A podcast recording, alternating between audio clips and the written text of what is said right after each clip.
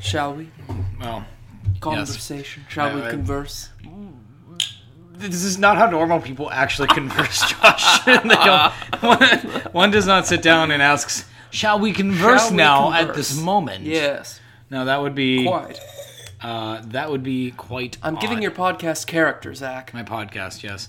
Um, no, so one of the things that you and I discuss rather often, I think, would be called in the category of coaching pedagogy. Are we, Perhaps are we gonna have an intro? no, No intro. No intro. Just right in. no, we're going right in. So this We're is going- how it's gonna We're start. going head first into the conversation. Into the abyss. uh, into the void. Into Conversation Street. I will punch you in the face. Um, please, please. That's how to treat a guest. Uh, you're not my guest. I'm a guest. you invited me on. It's your show. I'm the guest. Yeah, whatever. okay.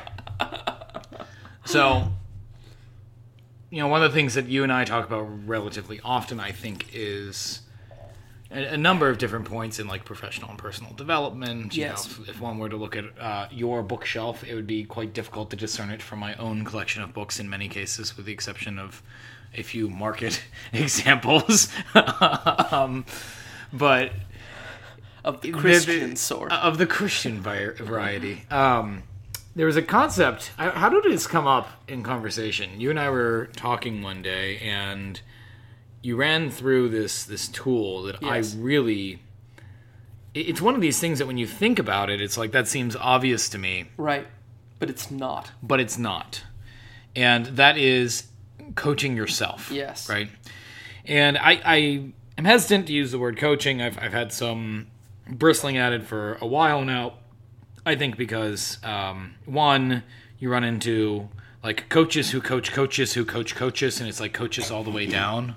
There's a lot of like Coach multi- Inception. yeah, the coachception. There's a lot of like multi-level marketing to it. Yes. Um, and there's also the fact like there are limits to coaching. Right? Right. This is a conversation I had with another friend the other day. Is like, I like pulling the analogy of coaching from sports because some really fantastic coaches are not good practitioners. right. Right.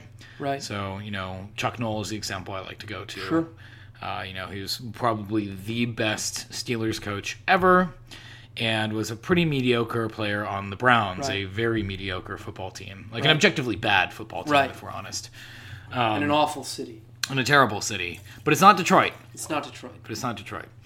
Um, one of the things that my friend pointed out was that we can go a step further with the analogy from sports, and we have to understand too, like there are limits to coaching, right? Sure. Some people turn to coaching as like this panacea, and it's it's not.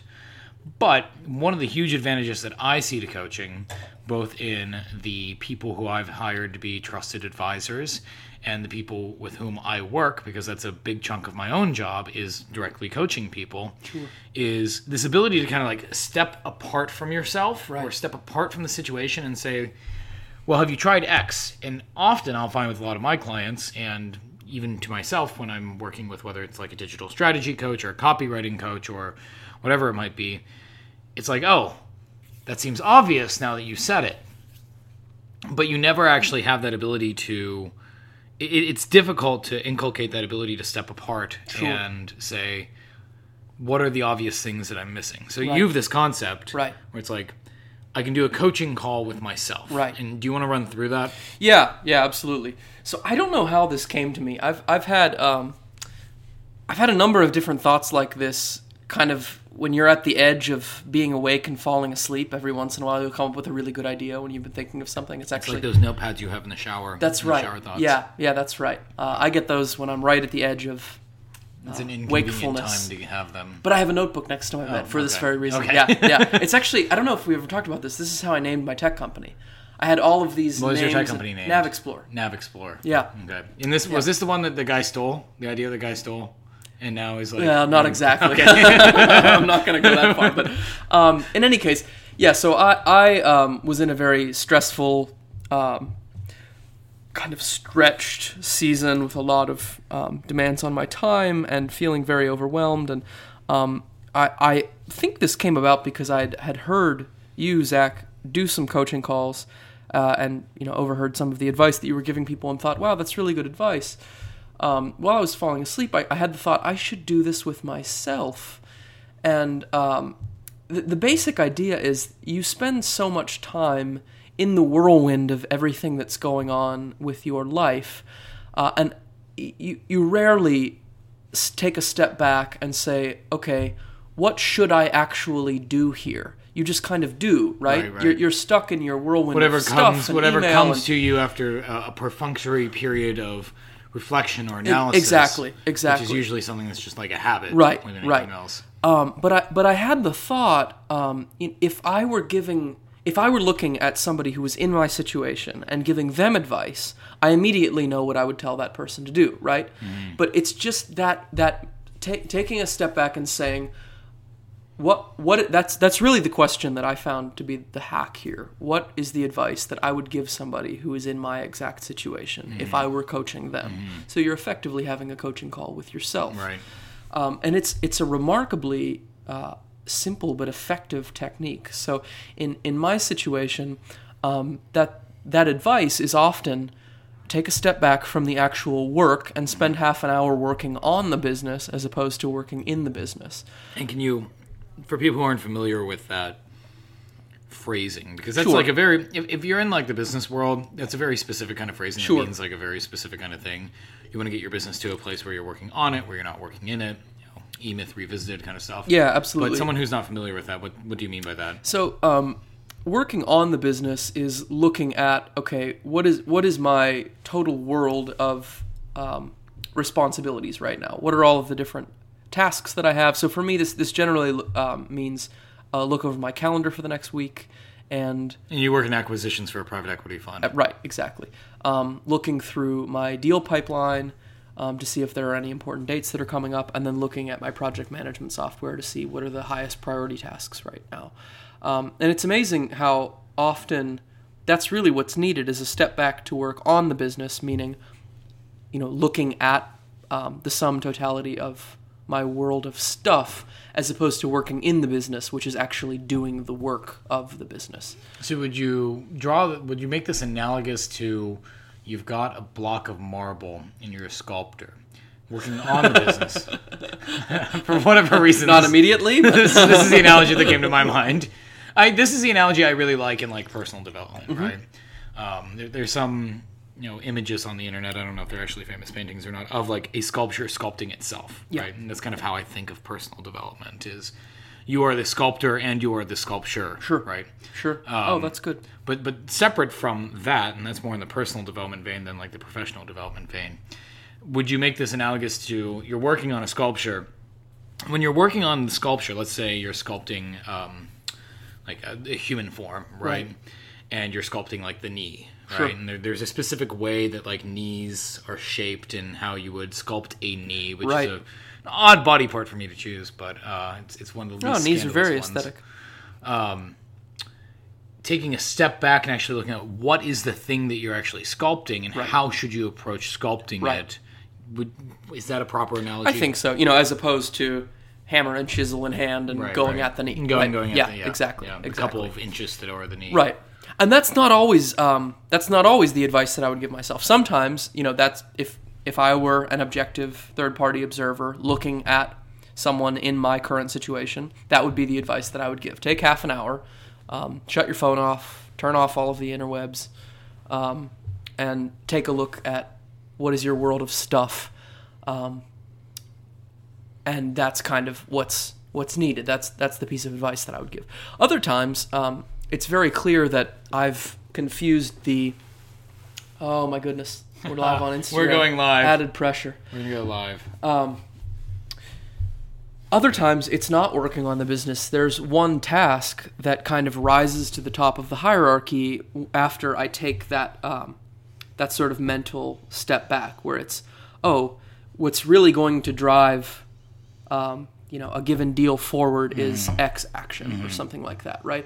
And the, the question that I really like there, and I don't remember where I got this because, as you mentioned, I read a lot of this kind of thing, is if you were about to go on vacation for two weeks and couldn't touch any of your stuff for the duration of that two weeks you are about to go on vacation and I am about to go on vacation, yeah, so this question is very pertinent. But there's something about that question that really gets your mind going in the right direction. But if you were about to go on vacation for two weeks and couldn't touch any of your stuff for the duration of that two weeks, what is the one task that you would uh, that you would want to accomplish before taking that vacation. Mm, Um, and I don't know why that works so well, but that really kind of uh, cuts out the noise of the urgent and gets you to focus on what's truly Well, important. one of right? the things that you and I have talked about repeatedly is uh, this Eisenhower matrix that's popular from the Seven Habits of Highly Effective People. right, Uh, it's a two by two matrix, which I very much enjoy. Uh, that includes urgent and not urgent, important and not important. And, Right. You know, it's kind of a management tool. The things that are urgent and important are the things you need to do right now. Right. The things that are urgent but not important, you delegate them away. You, the things that are important but not urgent, you schedule, and the things that are neither important nor urgent, you try to get rid of. right, right. Uh, and that's only helpful though if you can actually put things in like different quadrants. Right, Absolutely. If everything falls in urgent and important, it's like okay, that's not particularly helpful. Absolutely, And absolutely. one of the things you and I have discussed is, I nine times out of ten, I think that if everything's falling in urgent and important, you're making that decision wrong. Right. Right. There are some people Right. for whom their opportunity cost is so high. And the specific set Hmm. of things that they do are so heavily specialized and valuable that everything is urgent and important. Hmm. Sure. Right. They can't delegate it away Right. because it's a highly skilled thing that just Right. absolutely needs to get done. and you can't live there for a long. Time. No, you can't. You, you have to. You- Right, If you do, then your business collapses. Right, Right. right. Um, you're the baker who's But- baking all of the cakes right, instead absolutely. of actually running the business. but there can be, as we've discussed, seasons or periods of time um, as a result of, you know, for me, deal flow or something like that, where there are a lot of things that are both urgent and important, and that's where all nighters live. Right, Right, right, right. Um, but, But the, again, the point is, you, you can't live there. Right. Yeah. Uh, so this could be a way for actually figuring out what is urgent and important versus urgent but not important, Right. or not urgent and but important. Right. Right. Absolutely. Like I think uh, for people who are particularly work prone, like you and myself, Right. Uh, the temptation is to put everything in urgent and important, Right. But things more often actually fall in urgent but not important, Right. Right, Right. Or honestly, just not urgent and not important, Right. Right. So Yeah, I think um, prioritization is a skill that is it's not talked about enough, and I, I think that's really what I've seen separate um, like high achievers from people that are just kind of good at their jobs. Oh, I think right? it's I think it's in that um, organized smart. It is. That's what I was that about to reference, yeah. the the most effective people don't get everything done; they get the most important things on a consistent On a basis. consistent right. basis. Right. Yeah. You before could- before we go too far into that kind of thing, I, I want to step back to more like this meta Sure. point of having a coaching conversation with yourself. Yes. So you're talking to someone who's just overwhelmed with work, Right. Right. And they just say, I, "Everything, everything I have to do right now is both urgent and important." sure. how do they step away from the situation, especially if they believe everything is urgent, which means they believe they have to get into it right now, Mm. Right. And actually delineate between the urgent and the not urgent, the important and the not important. And that's where I think the distinction between working in the business and working on the business is really important. Um, I, I think it, it just it just is important. Particularly in that situation, it is so important to spend just half an hour. Like there's nothing short of something that's life threatening that can't wait half an hour, right? So take half an hour and just spend spend time looking at wherever your world of stuff lives, and it needs to live somewhere. That's really important. If this is Like all a, in your a head, it's a Trello board or a CRM. We use Nozbe. Um, Slack, Google Exactly, Calendar. anything like I've, that, I've got my sticky notes. right, Zak and his sticky notes. Um, he's an old person and likes analog. I, I do like analog. For someone who works so much with people in technology, I'm actually pretty anti-technology. Yeah, I'm, I'm the same thing with notes on pen and paper. But um, so figure out where your world lives, and you know that's sort of a higher level conversation. It needs to live somewhere. If this is all in your head, get it out of your head first. Play, First uh, step, but um, and spend time looking at your stuff.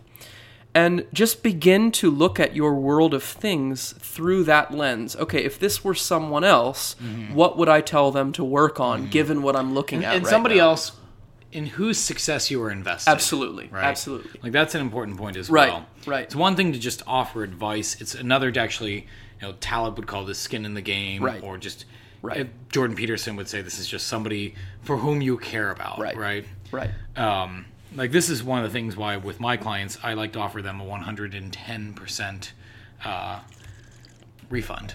And that, that's something I take from Hmm. Oh, that's great. from Tim Ferriss, where it's like, great. okay, if we sit down once a week for a month and you're not getting anything out of these conversations or Hmm. these calls, not only will I give you all of your money back, I will lose something. I will lose something. Yeah, that's So- awesome. So I I, didn't know I, that. I want to be invested in your Right. actual success here. Right. So I think that's important as well because there are lots of like talk is cheap, right? right. Absolutely. But actually being invested in the outcome of the individual is really important. Right.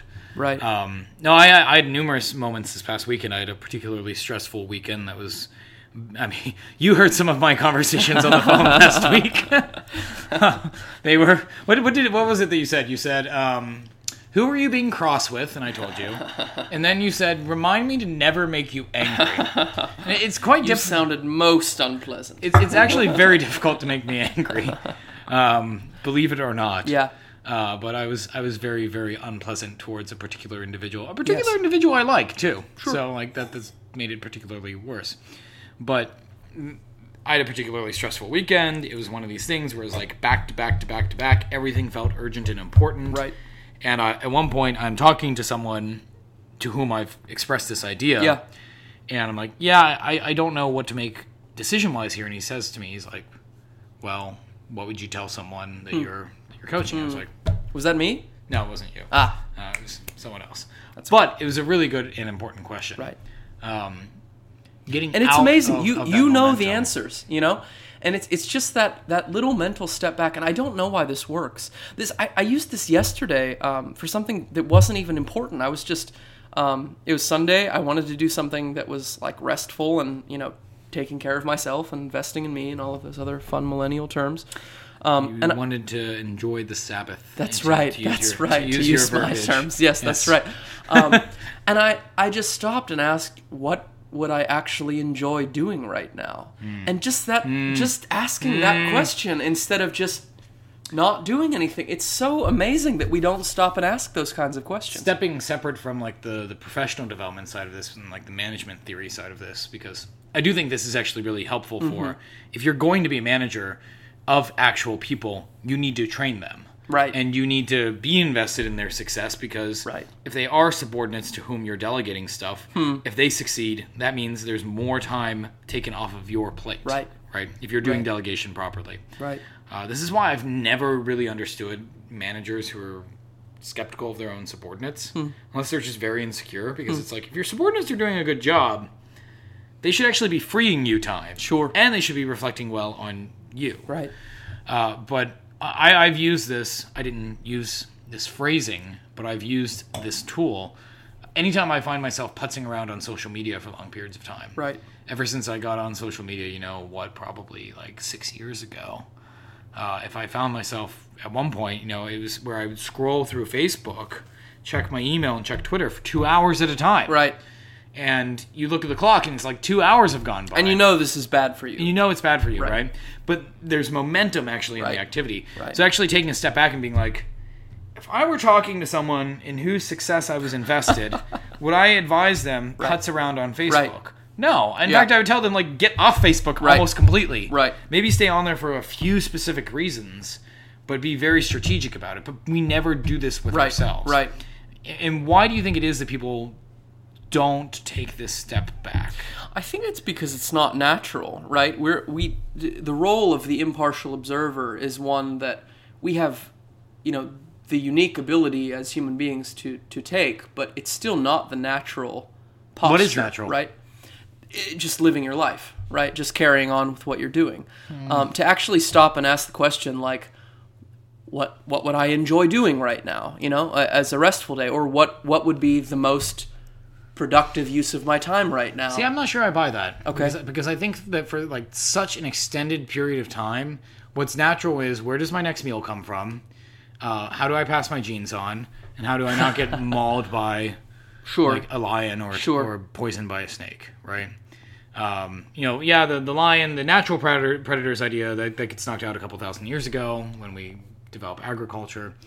Uh, but then it becomes like, where's my next meal coming from? Where's food coming from? And and the other F, you know, how am I going to pass on my genes? Right. Right. And it, seems to me that this kind of like stagnation that people condition themselves into or are conditioned into although i don't like that phrasing because it removes agency. removes a- agency and it sounds like victimhood language Right. i think that's a pretty recent thing I can't imagine people, you know, when they're living at subsistence levels. And trust me, I'm not saying we, we should be living at subsistence levels. Sure. I'm not like some sort of anarcho primitivist. But I, I, I think that that's closer to the natural way of things. Sure. So this is a relatively recent thing.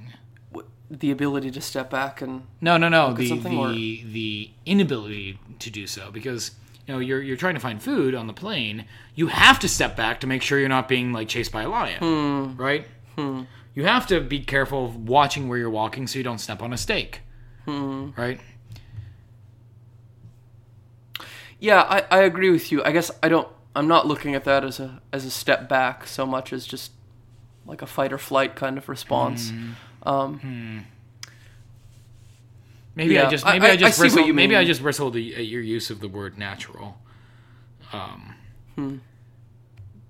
Because I, I would defer more to like the evolutionary perspective. Yeah, I- I everything we understand think is everything I- we think is normal is Sure, not, sure. right? Yeah, I and I agree with you there. I guess what I'm saying is in assuming modernity, it's it's natural often to just get caught in your whirlwind of stuff and not actually take a step back and say what should I do in this sit-" I mean even if it's just what should I do in this situation um, we don't we don't think to go there, you know.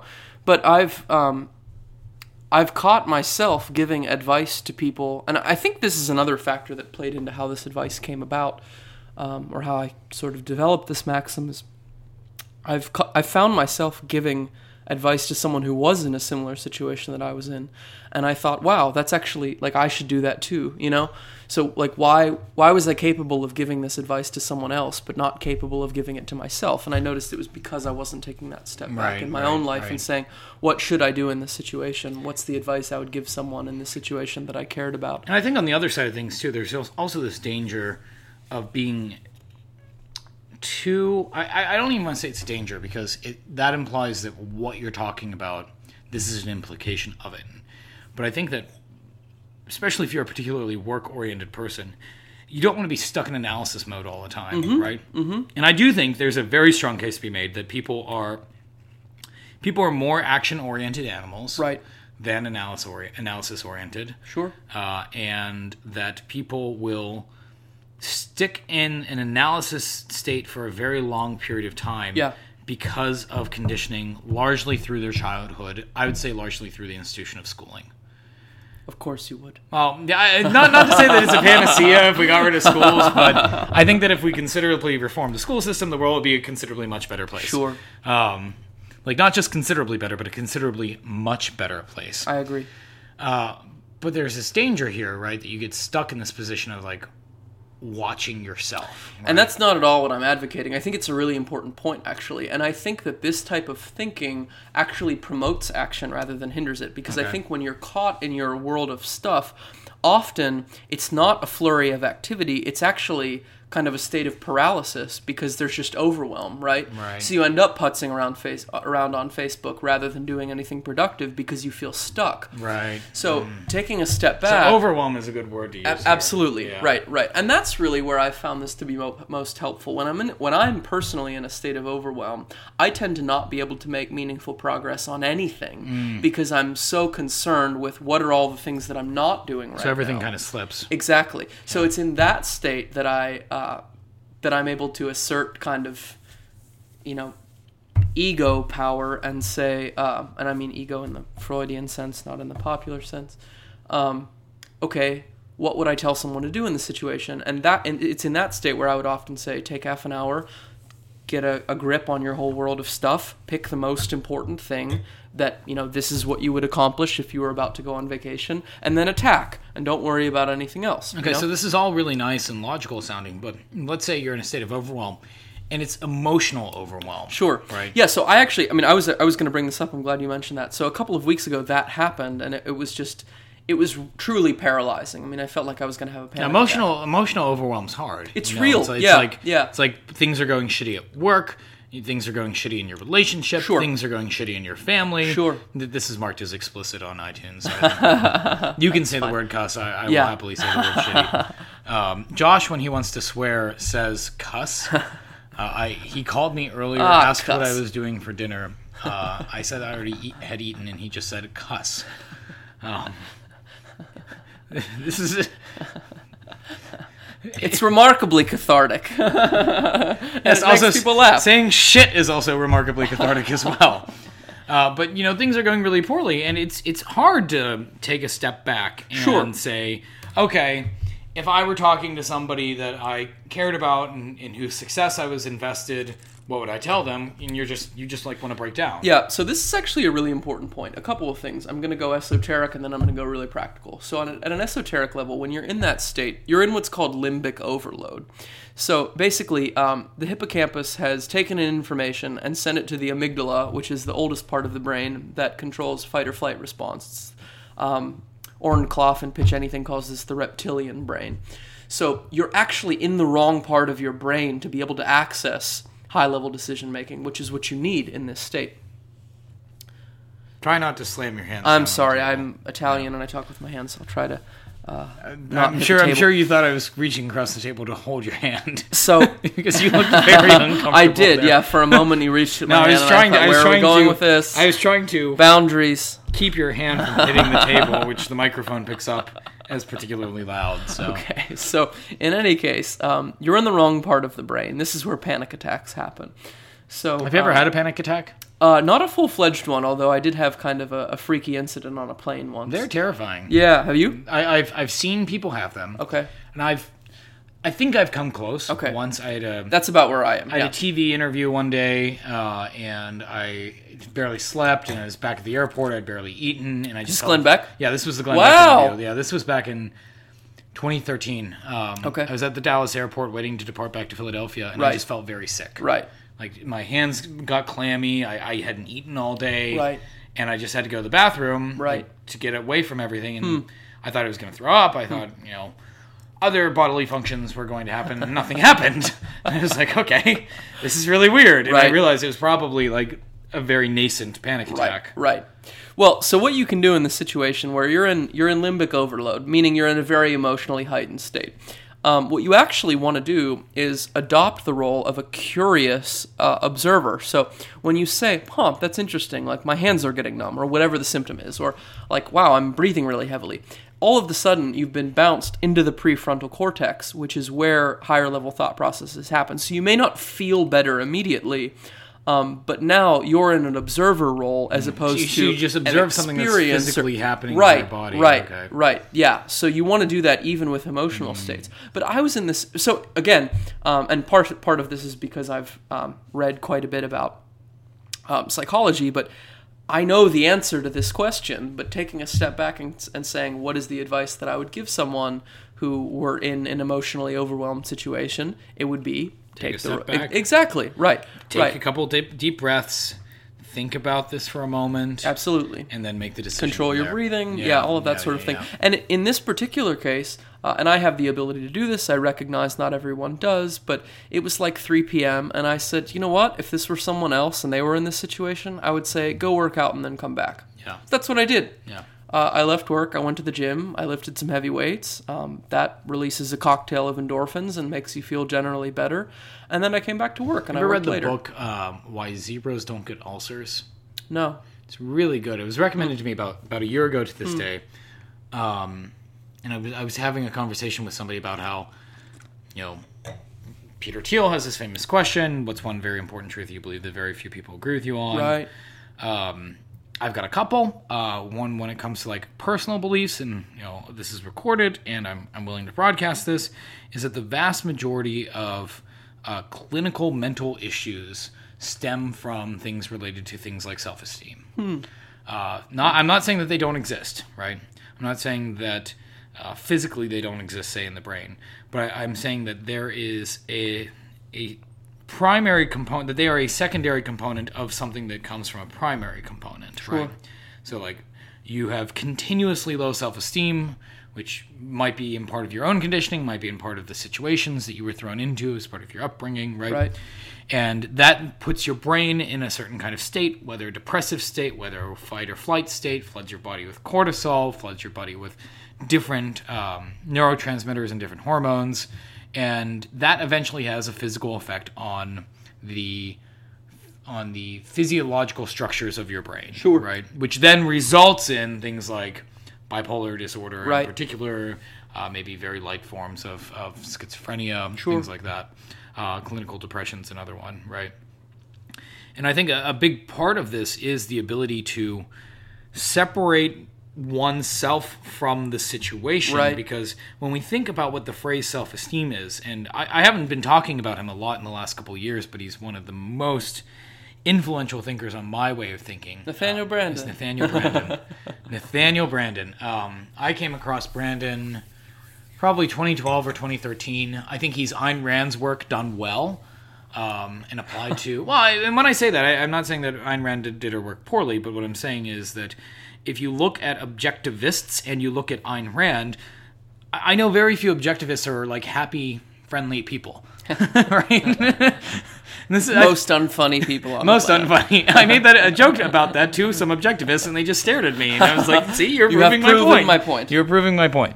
Um, but, and I think Robert Nozick makes the same kind of point, where it's like a philosophy that doesn't actually provide you with the tools to live a better life, and you don't have to be happy-go-lucky all the time. Like, is probably not a particularly great one to apply. Sure. Now, I'm not saying that objectivism doesn't apply that. However, I think that applied properly, it's Nathaniel Branden's psychotherapy work, Hmm. and you know he was part of Rand's cadre, so that makes sense, right? But he talks about self-esteem as very literally the idea of how do you esteem yourself, Right.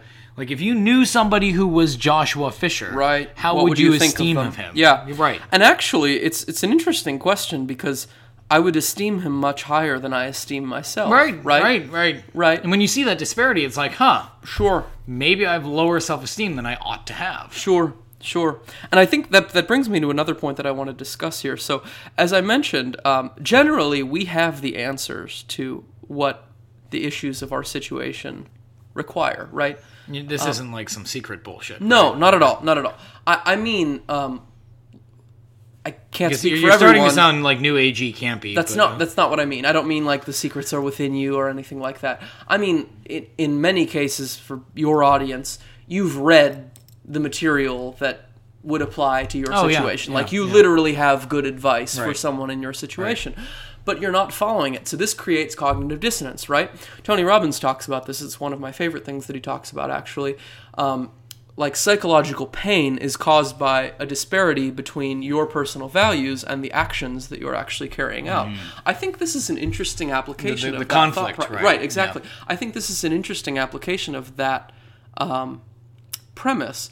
So when you have good advice um, because you've read it or because it's common sense, Or you've you're not observed following it. it or whatever, exactly. But you're not actually following that good advice in this situation. You're creating psychological pain, and you don't even know why it's there, Mm-hmm, right? Um, so by taking this step back, you can actually identify what is the disparity between the good advice or good common sense that I know and what my actions are currently, and you can bridge that gap intentionally because you've you've actually imposed some intentionality around your current situation Hmm. instead of just going on living your life.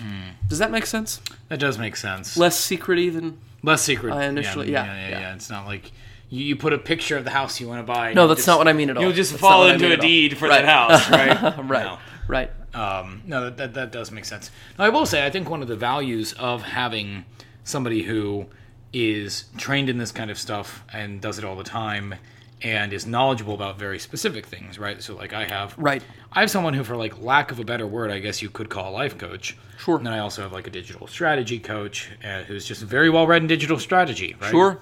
uh, and someone who is a copywriting coach who's just like very well read in copywriting, much more experienced than myself, is not just that ability to like remove you from the situation, but also say, okay, I'm going to put X resource in front of you. Right. If if you knew somebody who had that resource in front of them, how would they use it?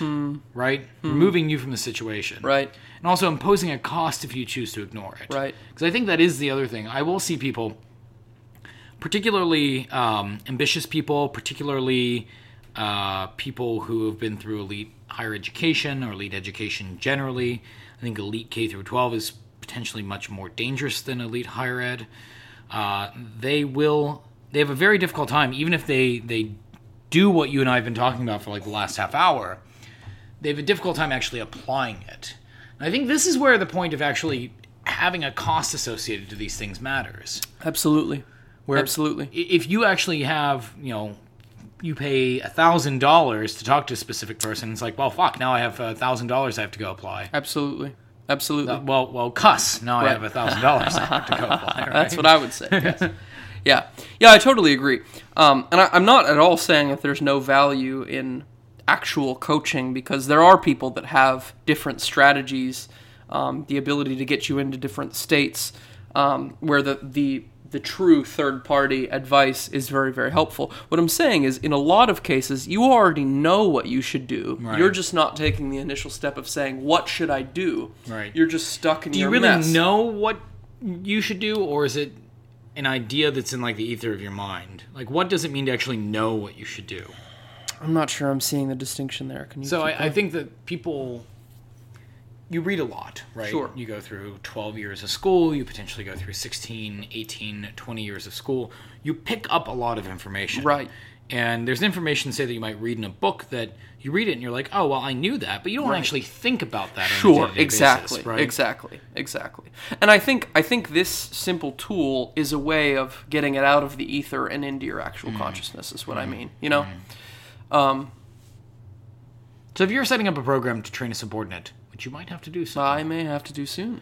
how would you train them in doing this? Because again, you want them to actually come to you so you can teach them when necessary.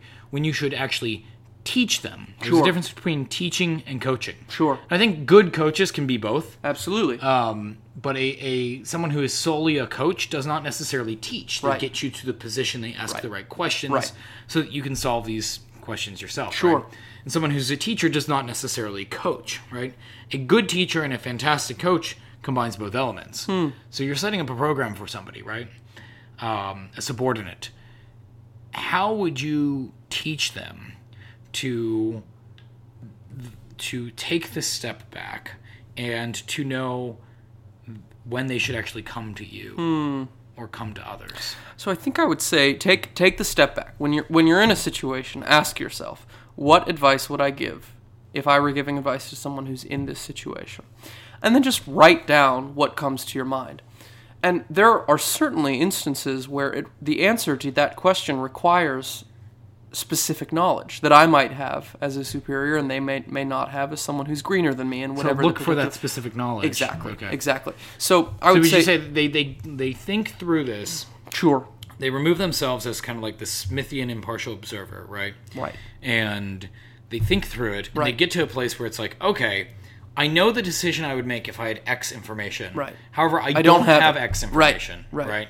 So I need to go retrieve it. Right. That's the point at which I need to approach exactly somebody else. exactly and i so that that's i think the heuristic is if it's if it's skill related and you don't have the skill Okay. then go approach someone else right Skill or highly specialized knowledge. exactly Right. exactly Okay. That makes sense. but i think and, and you know i think time management is certainly a skill right but it's something for me personally i've read a ton in this area so i generally know what is the correct course of action in this situation it's just a matter of doing it right i think it's derek sivers that said um, if if the answer were more information we would all be billionaires with perfect right, right, abs right, right, right. Um, that's almost never the situation. We all we can go on the internet and read how to get perfect abs and read how Perfect people abs have are gotten actually a billion dollars. quite unpleasant to have. I think there's a story here. There's plenty of stories here. Um, no, yeah, there, there's a cost imposed to apply things. There's also a cost imposed to retrieve that information, though, Right. as well. Right. And so if a subordinate comes to you trying to retrieve information, they not only have to sacrifice their time to come to you and Right. sit you down and say, Mr. Fischer, I need X point, right? Right.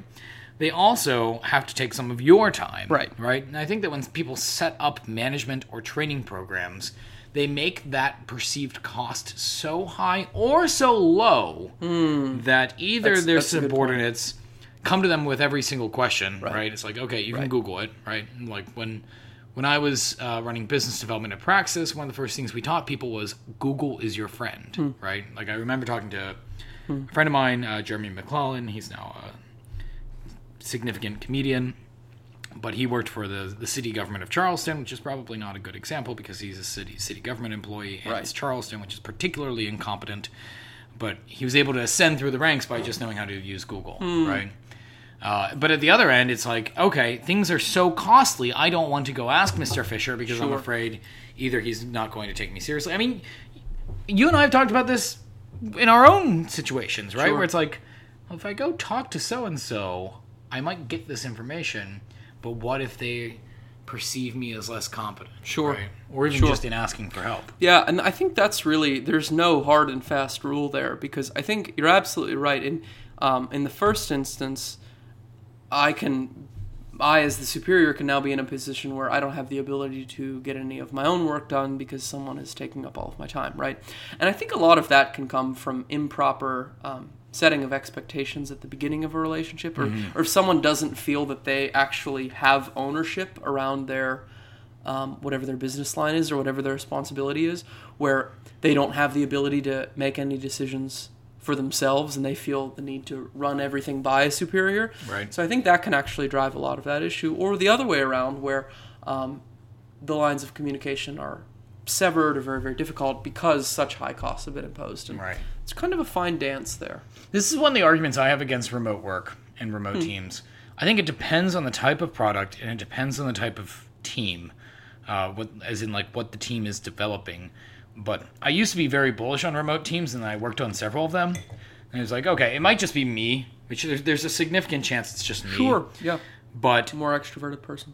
there is this extra cost to transmitting information between people if Right. I actually have to sit down at Slack and type it to somebody, Right. Right, or if I have Right. to type it over email or, It's harder. or, or text messaging. I mean, I will say the teams I've worked with where their chat platform is just iMessage Sure.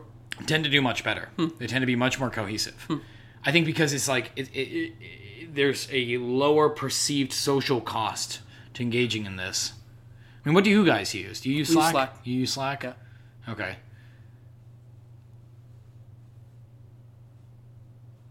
I was, I was, I was expecting. I was, there- I was is there a expecting. question? I was, well, I was expecting some sort of um, Yeah. No, we use Slack. I, I from think your experience. Sure. Yeah, I think your point is valid. I mean, it, it's. I think I think Slack um, and other systems like that can be a great replacement for some. Um, hey, can I grab you for a minute? Type of things, but Right. I think the danger. It's a great replacement for the the open office. sure, right, like, I hate open office Absolutely, concepts. absolutely, and I think it's a great replacement for internal email, obviously. Mm.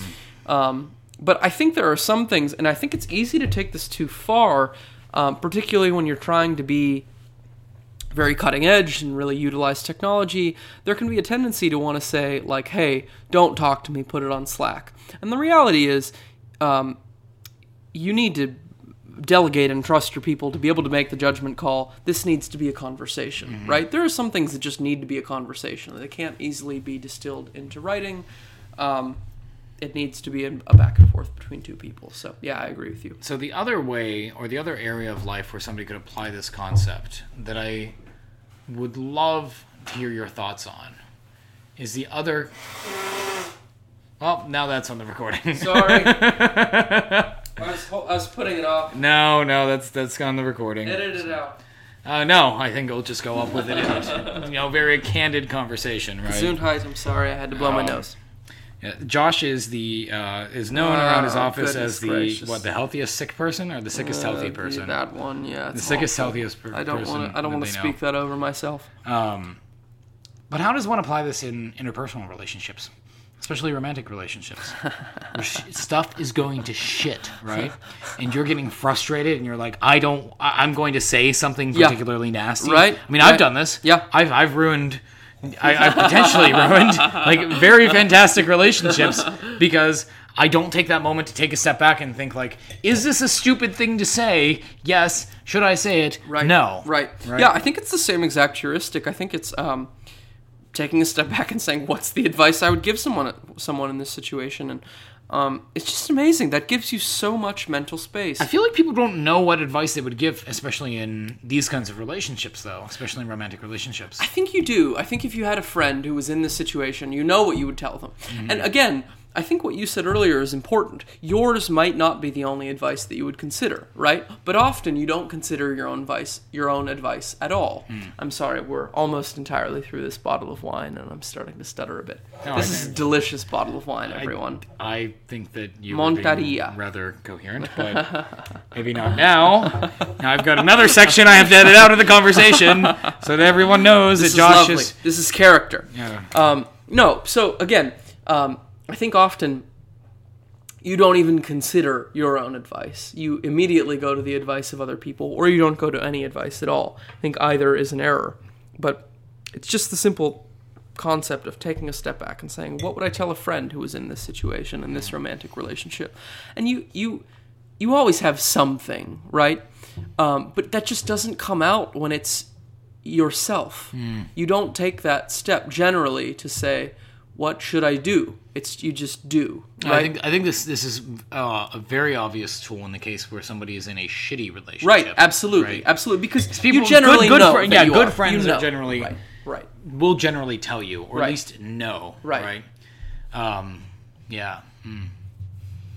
It- It's interesting that the comparison between the two here, the business relationship and the romantic relationship. I was listening to an episode of um, a spin-off podcast from This Week in Startups. It's now called just Angel uh, with Jason Calacanis, who I made a joke on Twitter one day about the fact that Jason Calacanis was polling his Twitter followers about whether or not we should like intervene in North Korea, and I was like, well, you know, you know, Jason Calacanis is talking about vaporizing, you know, 24 million North Koreans, Right. so that's nice. Right. He followed me and then tweeted nasty things back at me. so I actually very much like him. So I was like, oh no, Jason Calacanis is following me, so at least I've got that. Um, It's hysterical. but he made the point where too, it's like when when people are at a company that they should not be at, whether Sure. it's it's co-founders or just a founder at a company working on a business that they should not be working on. Sure. It feels like you're at a family dinner and there are two people there who just hate each other but they're married to each other. Right. And you know they should divorce each other. Right. It, it'd be best for themselves, it'd be best for everything there, but they don't. Hmm. And people don't often say something, I think, because they're afraid of the implications Hmm. of saying it. Do you think that there is this fear of the implication of saying it, both in these interpersonal relationships, but also when we are coaching ourselves? Hmm. Because if I actually take a step back and look at this situation, I might see I should quit my job. Sure. I might see I should dump my girlfriend. Sure. Right. I might Right. see that I should move out of the city I'm living in. Right. And those are all very costly realizations to have. Right. Absolutely. Absolutely. Yeah, I think the status quo is it's almost always easier, right? This is something else Tony Robbins talks It's about. the We- path of least resistance. Right, right. We change when the present becomes so painful that we can no longer bear it, right? Um, and I think often. But that, again, that's usually death by a thousand cuts. Right, right. Yes, yes. I think it can take a lot longer to get to that realization that this is so painful that I have to change something than it would have to if you had developed this habit of um, taking a step back and looking at a situation from an impartial third party observer. You wouldn't have to get to this place of this is excruciating, I have to change something. You would identify that there's a problem earlier, right? Right. You can tell that there's a paper cut on your friend because it's bleeding, but they might not pay attention to it themselves, right? Maybe that's not the perfect analogy. It's not a good analogy. It's not a good analogy. I, I Um, would notice a paper cut. yeah, I would notice were paper cut as bleeding. well. Okay, not a good analogy. A bad but there, there are things that we notice in our friends that they don't notice in themselves. And if we were in their situation, I would posit that we wouldn't notice it in ourselves because we're in the situation instead of observing the situation. Hmm. The other thing that I wanted to mention here, um, I think uh, often one can uh, ask advice of other people and often multiple other persons because one wishes to avoid uh, making a decision oneself. Is this your cabinet right? of pastors? No, not at all. Okay. Well, uh, that, that's an example, though. I do have lots of pastor friends, and I talk to them about things. I'm But- going to buy cabinetofpastors.com. You're right. Yes. It's going to be Yes. Tinder for finding pastors. not not Tinder for pastors, but Tinder for finding For finding us. pastors, So you right? can have a important distinction. pastors, Yes. Important distinction. Yes. Um, so I Really important distinction, actually. yes. Um, but so I, I think often one asks for advice of other people because you don't want to make a decision yourself, right? Okay. So you're asking for advice of someone else not because you want their advice, but because you want to avoid the You want to avoid pain the or responsibility responsibility. of making Yeah. a decision yourself. Yeah. So you're not making a decision; you're just asking for someone else to make the decision for, For you, you. In the guise of advice. So what I think this can also do is build uh, self-reliance, right, or, or self-efficacy, as you like to say, Right. um, because you're saying, "What's the advice I would give myself?" And weighing that and recognizing the validity of your own advice instead of immediately defaulting to the advice of other people in your Ah, life. yes. Does that make sense? It does make sense. I hope that wasn't too esoteric, but I think No. it's an important point. And I think that's an important point to end the conversation on. Goodbye, friends.